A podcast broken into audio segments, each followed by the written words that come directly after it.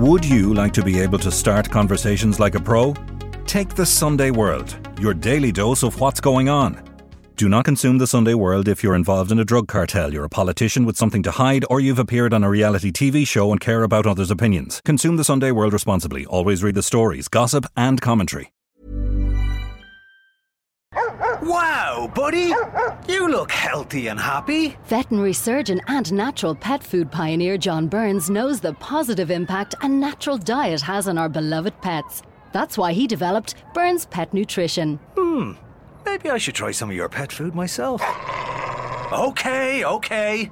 I'll start with a salad. For natural, no nasty, wholesome recipes, choose Burns Pet Nutrition, available from veterinary clinics and all good pet shops across Ireland. I'm Sandra, and I'm just the professional your small business was looking for. But you didn't hire me because you didn't use LinkedIn jobs. LinkedIn has professionals you can't find anywhere else, including those who aren't actively looking for a new job but might be open to the perfect role, like me.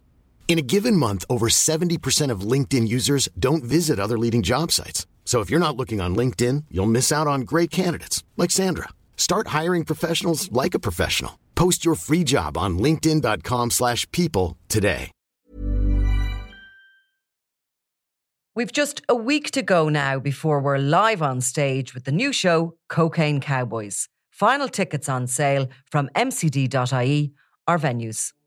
He started off obviously with Arsenal, then Sunderland, a Celtic, so there was other clubs in between, went to Blackburn, and then you see his career starts to drift off. In January 2023, he was arrested after police had stopped the car. He'd been charged with a number of driving offences on that occasion. They'd made a seizure of what they described at the time was suspected drugs worth four and a half thousand, suspected to be cocaine. I'm Nicola Tallant, and you're listening to Crime World, a podcast about criminals, drugs, and the sins of the underworld in Ireland and across the globe. Former Republic of Ireland footballer Anthony Stokes is doing porridge in a Scottish jail after handing himself up to police after failing to appear in court to be sentenced for abusing his ex partner by text. Stokes' father, John, owned the Players' Lounge pub when an attempt was made on the life of real IRA boss Alan Ryan there. The 35 year old, once tipped as Ireland's greatest footballing hope, has had a checkered career and only recently got off a cocaine charge in Dublin after the substance he was caught with wasn't certified as the Class A drug by Forensic Science Ireland. Today, I'm talking to Niall Donald about the highs and lows of the life of Stokes, who was tipped for stardom but who has ended up on football's scrap heap. This is Crime World, a podcast from SundayWorld.com. You'll have to excuse my ignorance now, but Anthony Stokes, like how famous a footballer is he? Well, he is. He's probably become famous for all the wrong reasons. But Yeah. if you go back um, to like 2005, 2004, he was like the really big hope for Irish football. I mean, he was one of these guys who was hyped up in advance that he was going to be like he was going to be a world class footballer. Right. So like th- these, I know you don't know much about the old kicking the ball around. I know a little. But like these guys, like, you know, when the time they're 14, 15, 16, you get this chat around them that this guy is something special. And you have that already now, like with, with some young Irish players. Yeah. Anthony Stokes was was really, really gonna be people believed he could be like world class. And you see something like even like Evan Ferguson, who's playing for Brighton now. I mean, people were talking about him being a multi multi million player. Yeah. However, it didn't No. really happen. So his father owned the Players' Lounge pub. his father owned the Players Lounge pub. Um, you know, Anthony was actually uh, from his family are from the north inner city, but he was he was he actually I think he went to a, a school on on the south side, a very well renowned. You know, con- I think it's a private school.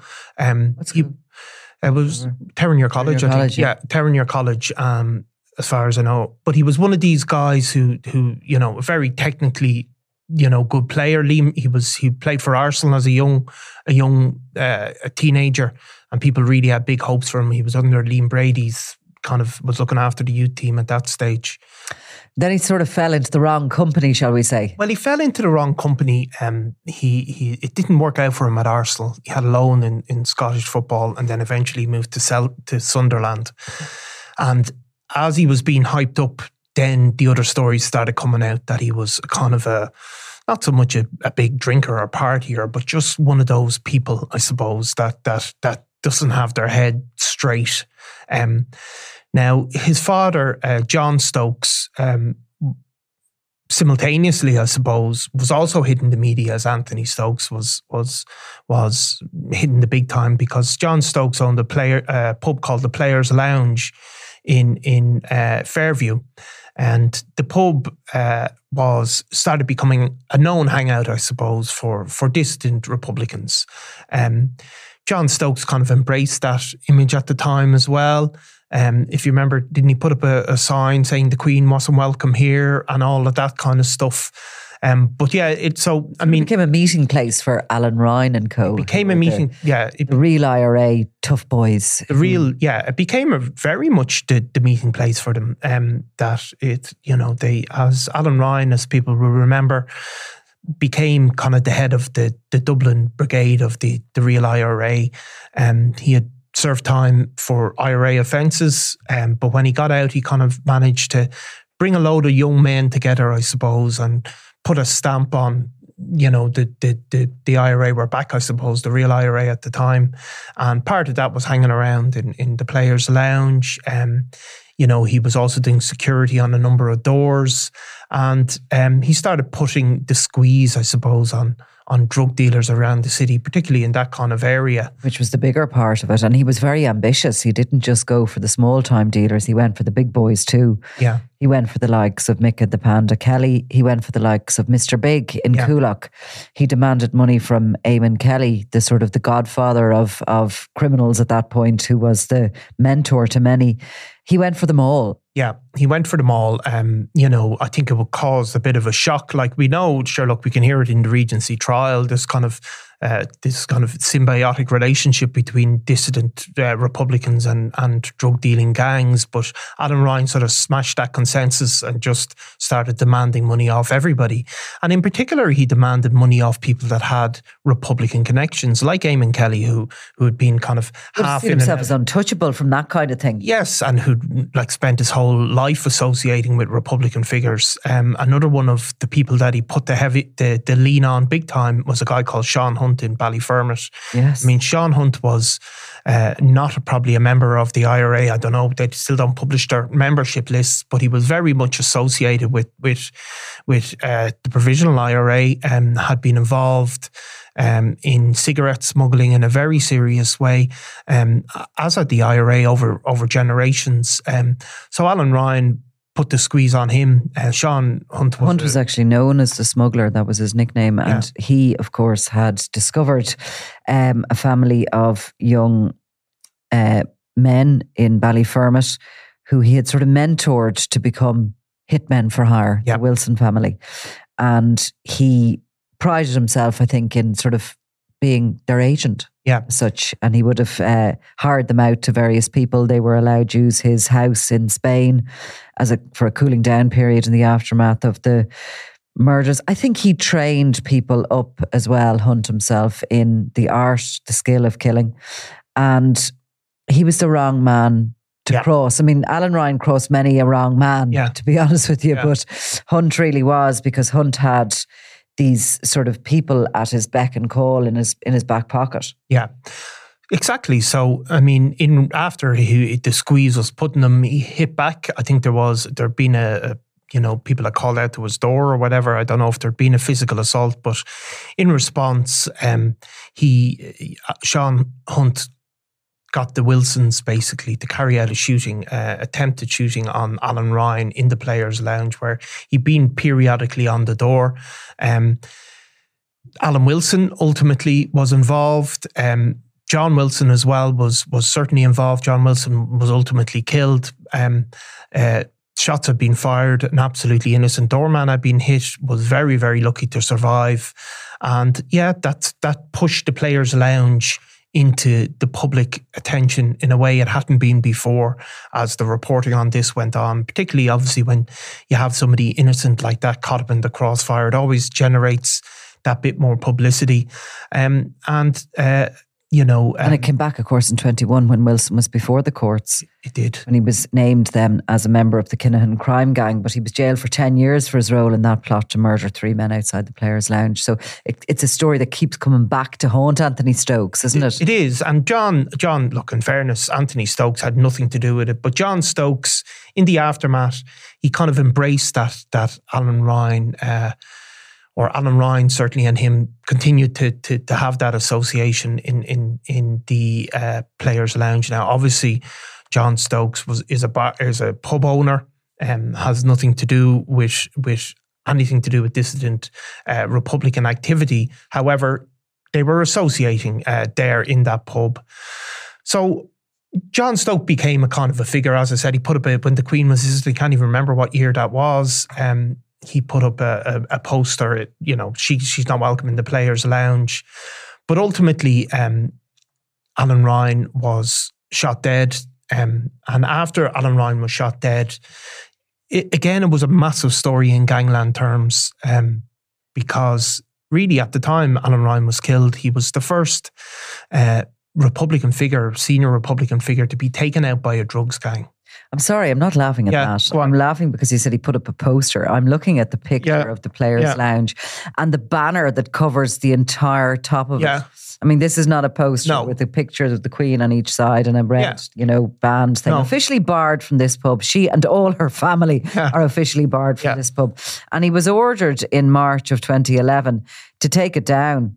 Yeah to yeah. remove it. Yeah. Judge Paul Kelly said to John Stokes, made him promise to remove the sign and not to erect another one. It yeah. was a 60 foot by 20 foot banner. It was. That's so, more than a poster. Yeah. So look, John Stokes, I think he's spoken about his Republican leanings. Uh, obviously, there's a difference. People can be Republican, but I mean, that, that, that, that association was there. Um, so obviously, then Alan Ryan was shot dead. Uh, it was a huge story in gangland terms, but it was also one of those stories that that that captured the political imagination as well. Partly because after his murder, there was a colour party carried out in his front garden. I mean, in a way, even more than the murder, this created political outrage because it was you know, it was in the heart of Dublin. I mean, these things obviously had happened during the Troubles in, in, in the north, but what happened was his coffin was brought out the front, masked men appeared and fired a volley of shots over his coffin. Um, and it sparked political outrage. Um, you know, the, the government were really, really unhappy with this kind of open display of paramilitarism.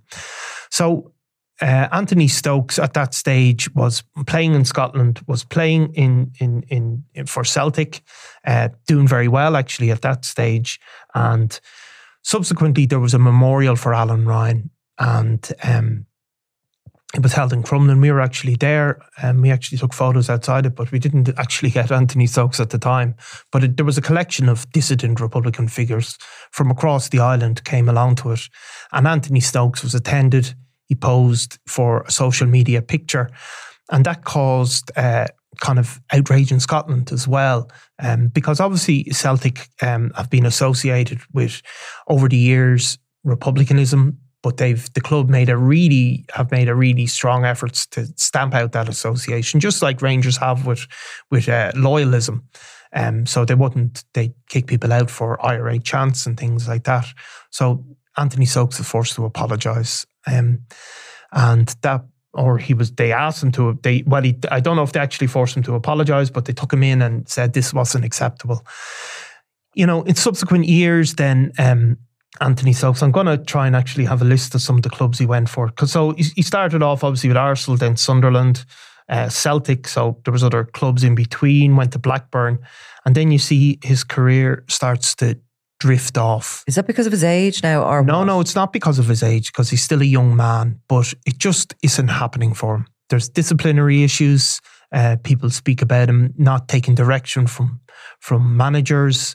Um, you know, relatively minor, but in football, it just he just didn't make it, yeah. and the clubs start dropping down. He played ultimately. Um, he played in, in, in Greece, wasn't it? Um, he played in he ended up at one point in in playing in Iran, which was you know a, a, I imagine of that's probably yeah. the last place you want to be playing. yeah, those are huge crowds and football's very big. But uh, I mean, but you know, if you consider where he's come from, from one of the brightest prospects in, in, in the Premier League as a as a teenager, um, you know, it was it was a sort of fall from grace. Um, ultimately, he he played for Ireland a number of times, but again, didn't didn't make the grade, and um, subs- he retired, and then there was a number of other incidents. Actually, I suppose another one of the examples of why clubs started to not want to touch him was in 2013.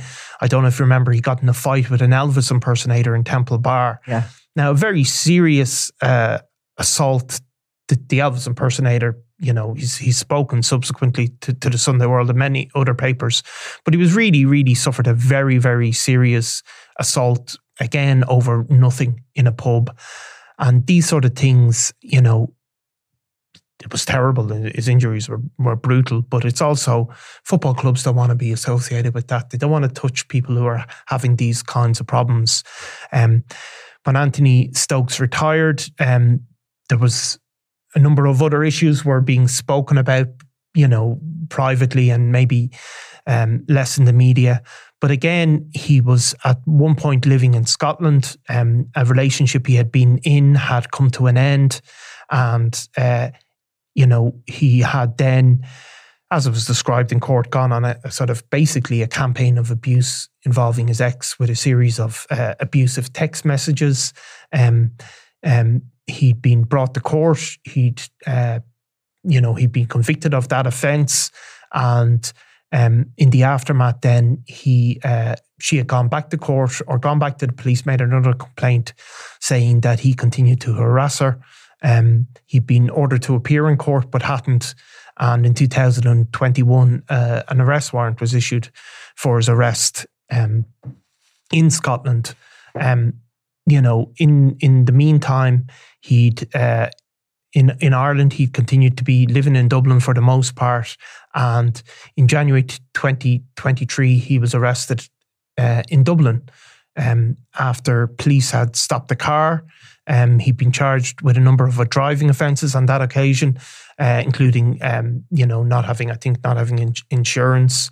But he'd also they'd made a seizure of four and a half. What they described at the time was uh, suspected drugs worth four and a half thousand. Suspected to be cocaine. Suspected to be cocaine. He'd been brought to court and charged uh, in relation for drugs for sale and supply. Uh, still a you know relatively small amount in the scheme of things, but enough to to hit that barrier. Um, then And again, a lot for when you look back at him and the promising career he had, you know, any sort of footballer, one time promising or even currently caught at that level of cocaine. I mean, Yeah. it's not like a tenner's worth. No, no, it's it's definitely not. And of course, um, you know, I don't know what he would have been earning at the height of his career, but you would have been imagined, uh, you know, when he was playing for Sunderland or whatever, they signed him for two million, I think, at the time. He probably would have been earning something like 20 20,000 a week Yeah. flat bloody off. So a lot of money, like, um, but um, ultimately, That case came to court last week. last, yeah, last, last, Last- last, last, month. Sorry, last month. Yeah. And um, there had been a delay in the process of chemically, basically examining the substance that is suspected of being cocaine. And as a result, those charges were struck out. they were struck out. So I mean, it's like the, the you hear these things all the time. The police, uh, you know, sometimes people just plead guilty, obviously, um, but mm, you know, he had contested the case, and he had asked for this to be this the the, the seizure, the powder that was seized to be tested to prove it was cocaine. Um, the state has a problem with the forensic labs that they're overworked or whatever. They hadn't managed to do it, and so the case was struck out. Had they not managed to do it at all or on time?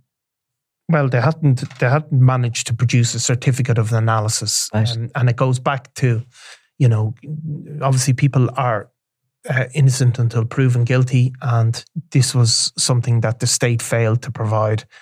Um, so the case was struck out, and then we learned this week that he'd um, handed himself into Scotland in relation to the uh, the the warrant that was issued regarding the harassment of his ex. So he'd flown voluntarily to Scotland and handed himself in, and that's where he is now. So he's going to be 30 days in prison there. 30 days in prison. Yeah. Um, and it is, I think he's still, he's 35 years old. Uh, so, I mean, at the age of 35, um, well, Ronaldo is nearly 40 and he's still playing, but there's plenty of other players in the Premier League at the age of 35 that are performing at a high level, people that are older as well. Um, you know, there's there's many many per- people, but Anthony Stokes it's long gone, I suppose. Yeah. And it's it is a it's a it's a it's an incredible fall from grace. I would think it's fair to say. Um, if you consider some of his contemporaries are probably still earning 30, 40, 50,000 even a week in the Premier League, would still be playing it well into their their mid 30s, you know, it's a, it is a sad a sad outcome, I think. He's doing porridge. Yeah. Okay, Niall, thank you very much. Thanks. You've been listening to Crime World, a podcast from SundayWorld.com, produced by Ian Mullaney and edited by me, Nicola Tallant. Research assistant is Claude Amini. If you like this show and love true crime, leave us a review, or why not download the free SundayWorld.com app for lots more stories from Ireland and across the globe.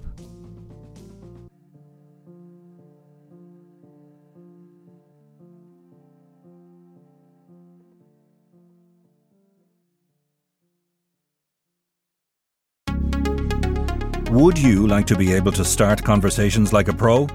Take the Sunday World, your daily dose of what's going on. Do not consume the Sunday World if you're involved in a drug cartel, you're a politician with something to hide, or you've appeared on a reality TV show and care about others' opinions. Consume the Sunday World responsibly. Always read the stories, gossip, and commentary.